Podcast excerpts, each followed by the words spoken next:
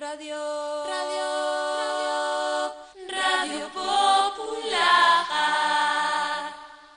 Señoras y señores escuchantes, ahora en la flor de la canela adquiere su protagonismo el teatro. Chico, parece que andáis buscando las palabras más raras para ponerme aquí, coño. Bueno, pues eso, teatro. Lo de los actores que hacen historias de amor y eso.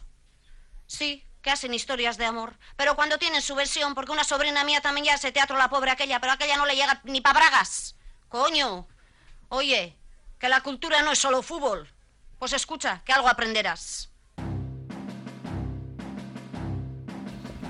Bueno, es, es- está doctorado. Pa, pa, pa, pa, pa, pa, pa. Eh, las películas, recordando las películas en que hemos podido, podido ver a Javier Gutiérrez. Teatro, producción. Decía Justi que, que el teatro no, no da ni pa' bragas. Y tú de productor. Bueno, a mí no me ha ido mal, la verdad. Sí es cierto que, mm, que es un riesgo, como todo, pero ya decíamos antes, a unos les da por meter el dinero en el banco, debajo del colchón, a otros por llevárselo fuera de, del país y a mí me da por... Tengo este vicio de, de meter algo de dinerito en el teatro. Y además que cuando uno hace eso puede elegir el texto, puede elegir eh, el director, puede elegir a los compañeros de viaje, que para mí es lo más importante cuando uno hace teatro. Hemos visto Atac- eh, Atraco a las 3 y Ujú. aquí Miramón estaba en la obra de teatro, me acuerdo en el Ayala, buen amigo. eh, el Verdugo, creo que estaba hecha Nove en el Sí, Arriaga. sí, sí. Y ahora Los Santos Inocentes, novela, película, ahora teatro. Eh, Bueno, es un, es un proyecto muy osado. Es cierto que eh, Delibes es eh, un grandísimo autor, eh, con todos los premios posibles, habidos y por haber, con una novela para mí que es cumbre de la literatura, universal además, al lado de una joya cinematográfica como es la película de Mario Camus. Antes hablábamos de los personajes icónicos, ¿no? Está en la memoria colectiva de, de este país, en el imaginario colectivo, los trabajos de Paco Raval, de Alfredo Landa, de Agustín González, de Juan Sí. Diego, de Agatha Liz, de ¿Pero Tere para qué Paz. te metes? Absolutamente, absolutamente de todos. ¿Para qué te metes? Porque a mí me va la marcha, a mí me va el rock and roll, Iñaki. A Es mí que- solo no. Quiero So- decir, cuando has visto una película, llevarlo al, al teatro... eh, Pero por eso hablo de la osadía, sí. de la valentía, porque no hay que olvidar que este es un espectáculo de producción privada en el que No hay subvenciones ni Mm, para bragas. No, no hay, de momento no hay dinero público y, esto podría ser acometido por cualquier centro dramático, ¿no? Nacional o de una comunidad donde hay un dinero mm, y se puede se puede acometer un proyecto con nueve actores como, como hay aquí. Pocas producciones privadas a día de hoy verás con tantos actores. Y, con, y con- y con personal también en la sombra. Quiero decir, por eso, más allá de, del riesgo económico, está también el riesgo de patinar con un, con un texto como este, que aunque no lo hayas leído, sabes de qué va, o has visto la película o tal. Pero yo creo que como el texto, el proyecto, eh, el- la obra de teatro no intenta no intenta mm, competir ni con la película ni con la novela, sino que trata de sumar y de hecho, tú lo has dicho antes, a ti te costó leer la, la novela de, de Delibes. Es una novela... Es una novela críptica, desestructurada, y yo creo que lo que eh, la versión del recientemente fallecido Fernando Marías, bilbaíno, Sí. de pro al que tanto echamos de menos, eh, junto con Javier Hernández Simón, pues han hecho un- una cosa más inteligible, un cuentecito que, que- que plantea, tiene un planteamiento, un nudo de desenlace, y yo creo que para quien no se haya acercado a la novela ni haya visto la película, yo creo que es más digerible. A ver, yo dejé la... No, no, a mi juicio, la verdad es que yo creo que, esa adaptación es fundamental para el espectáculo que hacéis. O sea, real- realmente Claro. eh, esa, ese traslado a- al teatro con todas las consecuencias, porque la novela está muy bien como novela, pero pones aquella, aquella estructura de Delibes y no es No, viable. por eso sería No, mucho no, más yo complejo. lo dejé porque al ver la película, eh, pues ya para qué seguir con el libro. Y lo de la película, como tú me- muy bien dices, el traslado al teatro es un riesgo, porque hay plano, contraplano, repites, hace- hay más medios, pero hay más decorados. El sí. cine te ofrece esa posibilidad, ¿no? En el teatro lo tienes todo que reducir a un escenario. Pero, la amigo, refer- pero la amigo, referencia del teatro, de, de la obra, es la novela. por Es supuesto, pero más allá de eso, es que el teatro juega con la imaginación del espectador. El espectador tiene que poner mucho de su parte, igual que en la novela. En el cine yo creo que hay un hay más pasividad por parte del espectador. En, en la literatura el lector deja volar la imaginación igual que en el teatro. En el teatro puede haber, como decía Peter Brook, un, un espacio vacío y, y ahí está la imaginación del Bueno, pero- espectador, que es la que tiene sí, que hacer volar, eh, eh, también Pero forma que- parte de- del espectáculo de alguna forma. Sí, tú Iñaki aludías a, a que en el cine hay muchos más eh, escenarios y así, pero las, las pequeñas transformaciones cuando se abre la, la puerta grande con lo otro es que te transforma, Claro. te, te lleva a otros sitios. Pa- Parece como si todo sucediera en el mismo, en el mismo escenario, porque no cambia, pero cambia todo. Hombre, es que a día de hoy no se puede hacer el teatro como se hacía antiguamente, con, con 18.000 paños moviendo decorados. Esto, esto se puede hacer un musical donde hay mucha gente trabajando, pero en, un espectáculo de teatro, mm, primero, no es viable económicamente. Y luego, como te decía antes, yo creo que, que también el espectador tiene que poner de su parte. Yo estoy a favor, igual que hay espectáculos malos, hay público malo. Y el público yo creo que tiene que poner de, de su parte a la hora de sentarse en una No butaca. estoy de acuerdo, el público es variado No, y a mí cuando alguien me dice, pues no lo he entendido, eh, me parece de puta madre, es decir, no es menos que nadie. Eh, se, da- se da el caso, un Bueno, espectáculo bien, de baile y No, tal. perdona, cuando hablo de público malo, digo eh, público que no pone de su, que no so- que no pone de su parte, Claro, mm, claro, claro. que deja el móvil encendido, que no para Ah, de toser. ya- hay público que hay público que mantiene, mm, nos pasó el día del estreno aquí en La Reaga, el jueves, un silencio mm, que, que te sobrecoge y que hace mucho más fácil para, para, el, para el actor que está encima del escenario llegar a ese punto de cocción para contar la historia bien contada. No sabéis lo que es la tragedia que es para un Sí. actor que no deje de sonar un móvil, que haya toses, que la gente comente entre sí, que uno se levante, que porque parece, como estamos educados en la cultura de la televisión, hay muchos espectadores que creen que los actores ni vemos ni oímos. Y es todo lo contrario, tenemos una alerta máxima, como decía Nuria Sper, hay tres focos cuando uno está en escena. Estás contigo mismo, estás con el compañero y estás con el público. No puedes perder ninguno de esos tres focos. Las primeras Y el- filas y el- son- no, no, de la primera a la No, no, última que e incluso ve, arriba del gallinero, te que digo. la que está iluminada. El actor escucha absolutamente todo. Todo. Y esto es un. es- Esto es un aviso para los espectadores. Este- ¿Y de te has salido alguna vez de guion precisamente por un público malo? Eh, nunca. eh, Yo para eso soy torpe, pero mm, hay actores como José María Pou que son. mm, eh, tienen la maestría de parar el espectáculo, pedir por favor que coja el móvil, que lo apague, o que las toses le están interrumpiendo demasiado, y sigue como si cualquier cosa no hubiera pasado. En mi caso, yo soy incapaz de hacer eso, no, no, no he llegado a ese, a ese virtuosismo, ¿no? Pero sí es cierto que muchas veces dan ganas de hacerlo. ¿eh? Comprendido. Bueno, Bueno, dicho, buena- dicho, dicho buena esto, perdón, dicho esto, es una parte muy mínima del público de este país, Sí. que nosotros llevamos muchísima gira de los Santos Pero había un, un actor que se quejaba de que cuando iba al cine, al cine, joder, la gente que abre las pantallas, que eso ilumina toda la fila Hombre, claro. y te derceta. Vengo al cine porque no quiero estar en casa, que nadie me distraiga, no lo quiero ver en una pantalla pequeña, lo quiero... Joder, y la gente con el móvil, aunque sea en silencio, I- Iñaki, con esas luces. Se abre el telón, se abre el telón, estamos a oscuras, nosotros Sí. vemos el patio de butacas. No exagero nada si te digo que hay 20 espectadores o 30 todos los días con, Bueno, Con el móvil todavía sin apagar. apagándolo, consultando el partido del Athletic o, o- mirando si hay un WhatsApp en, o, o quién le ha escrito por Instagram. ¿De Esto qué pasa a equipo eres, diario. por cierto? Yo soy del, del Barça, soy culé, y del Racing de Ferrol, que es el equipo de, de mis amores que está en Qué primera lástima que no pueda ser del Athletic, pero bueno. Bueno, Bueno, bueno pero- pero, puede, lo que pasa es que no quiere. Pero Son conceptos distintos. Es para picarle, le gusta no, el fútbol. No, no, no, pero le sigo. Yo soy un. Mira, yo soy un gran admirador del fútbol de, de antaño. Y siempre tendré en la De campos retina. embarrados. Que, hombre, claro, de, Atocha, de- del, del antiguo San Mamés.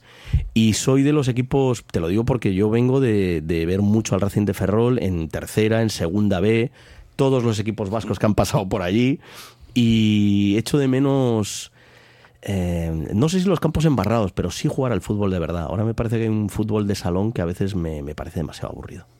Eh, ¿Cómo era lo del penalti más largo del, Del mundo. El penalti más largo del mundo. Sí, sí. Vaya, vaya, vaya, vaya. Bueno, yo fui comentarista deportivo. no, pero es que ¿En lo serio? haces- Sí, fui comentarista deportivo y llegué, y llegué y llegué a mm, de ahí me viene y llegué a, a radiar partidos de segunda B y de tercera en, en Onda IMEFE, que era una emisora que había en, en Madrid, eh, con Felipe del Campo, que era el director, que ahora es eh, director de Radio Marca, de, de Gol Televisión. Y luego me sirvió para hacer trabajos como el penalti más largo del mundo, que a un locutor O Reyes de la Noche. Y sobre todo Reyes de la Noche, que fue una serie de Movistar donde yo hacía una suerte de, de José María García, que fue una serie que tuvo muchísimo éxito y mm, movió los cimientos del, del periodismo deportivo en este país porque se sintieron muy aludidos porque Ah, qué sentían bueno. que Es eso que no esa era serie fue Es fascinante. es- esa eh, serie me parece... sentían que no, que no retratábamos fielmente ese mundo. Por momentos antes de la emisión de la serie, y yo que lo viví haciendo promoción, nos decían que no llegábamos, que el mundo era más salvaje en aquella época, y una vez que se emitió y hubo... la- el, público se El echó las el, el público se echó las manos a la cabeza diciendo, pero coño, ¿esto era así? Dijeron, no, no, no, esto no era así, era más light. Entonces, No. pongámonos de acuerdo. No. Ni tan La calvo ni con tres pelucas. García y de la Morena era una guerra de transistores, la gente metía en la cama entre sábanas escuchando a uno a otro y había mucho dinero por la publicidad. eh, Yo estuve en, fin, casa de José Ramón de la muy- Morena y flipé.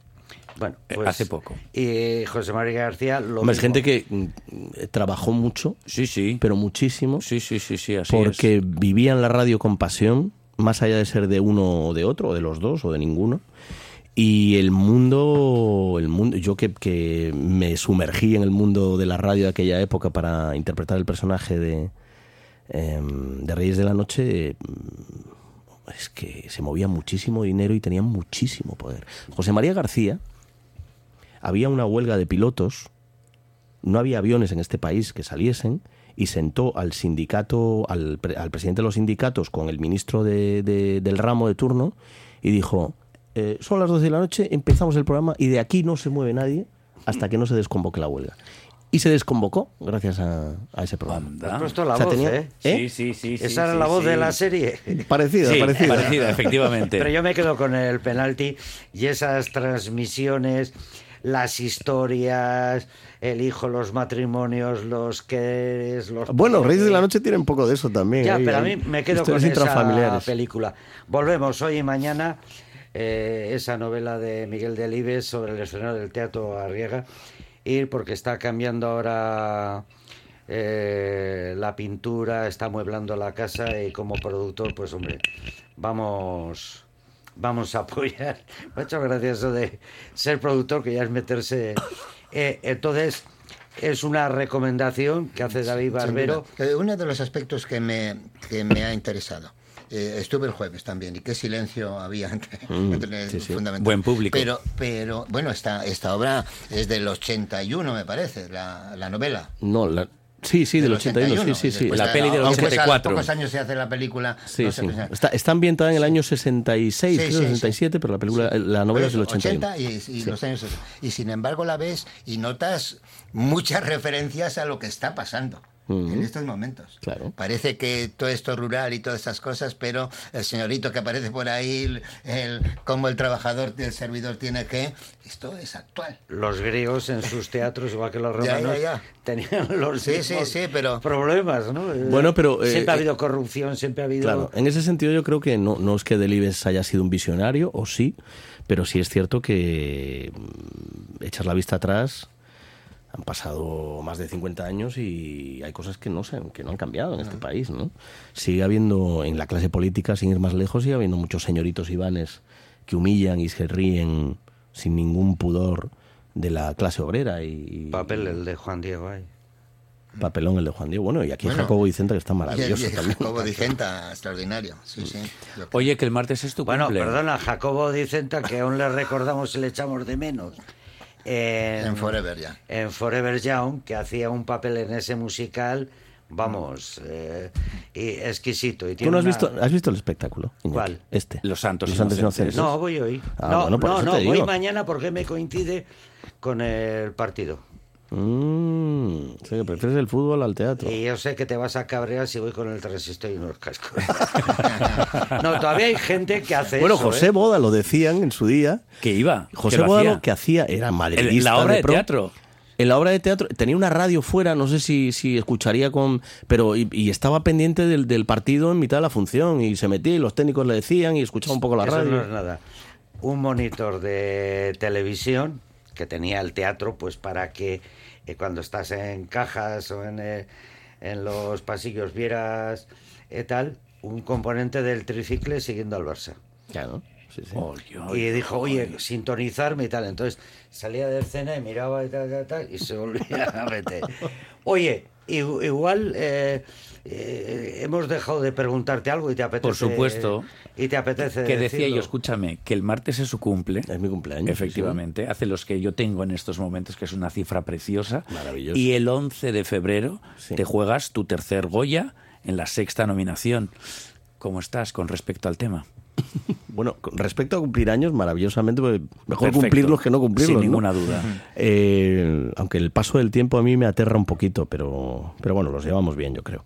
Y aunque me ha pasado una cosa, a partir de los 50 mm, uno va cuesta abajo y sin frenos, por lo menos, por lo menos yo he tenido, no, pues eh, ha habido como, em, eh, ¿Pero qué has notado? Como un bajón físico o Cuidado, algo Que anímico. puedes editar grandes éxitos, ¿eh? Sí. A partir de los 50, sí. Seguro, ¿eh? no digo yo. Es, un- es una muy buena edad y, y todavía quedan cosas muy buenas por, por celebrar y por vivir, seguramente. Pero mm, debe ser un, un efecto pospandémico que, que no ha ayudado demasiado. Pero bueno, más, a- más allá de esto.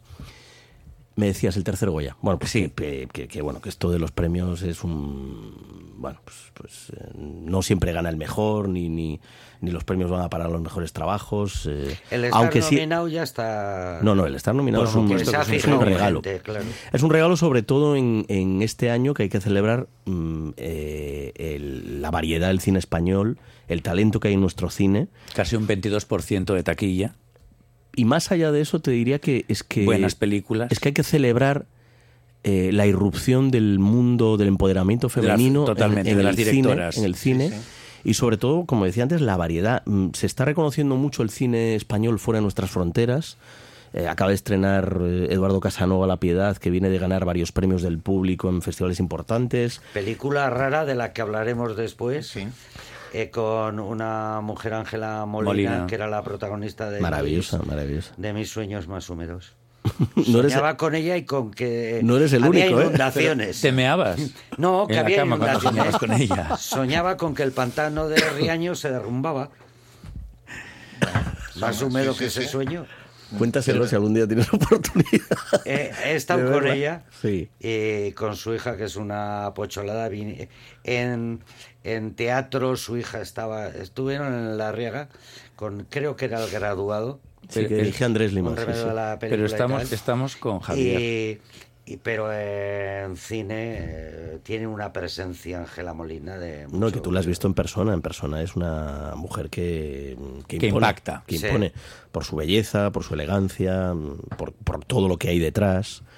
Sí, sí, a mí me encantaría trabajar con con Ángela Molina. Bueno, pues complicado. Complicado porque hay muy, muy buenos... En mi categoría lo tengo mm, bastante difícil, pero estar ahí ya en esa terna y en el año que estamos viviendo el cine español es un auténtico regalo. Yo creo que va a ayudar a la película a estar tanto Miguel como yo como, como actores protagonistas nominados y, y Modelo 77 tiene 16 nominaciones, con lo Así cual es, así es. esperemos que, que nos llevemos que algo para casa. cuantas. Además es una producción que tiene mucho que ver con Sevilla y los Goyas se celebran en Sevilla, así que a ver si, si hay un poquito de duende y Sevilla nos, nos, nos da suerte. Si es el Murcia, lo mismo. Pero la suerte es estar Si es en Murcia nos comemos un paparajote. Yo ya te digo que, que, que el estar nominado ya es importante que, haya, que alguien se haya fijado en... Hombre, su sexta nominación en tu ya a estas ya, alturas ya, ya, está más que acostumbrado. ¿Dónde tienes, por cierto, los Goyas? Eh, Pues no los tengo en ningún sitio así raro como hay compañeros que dicen, no, Sí, en el baño, no sé, aguantando una puerta, no, los tengo en en una estantería Y... Una estantería potente, porque el Goya pesa. Sí, sí, sí, Sí, pesa, sí, eh, sí. por eso. En una estantería, sí, donde tengo libros, donde tengo cosas, donde tengo... Que vamos, que, que si te fijas lo ves, pero tampoco es una cosa que esté ahí en, Pues en mitad más del salón. pesan los premios Ercilla. Sí, sí, y, y bien bonitos que son. Sí, señor. Pues que caiga otro. Radio Popular, Herri Ratia.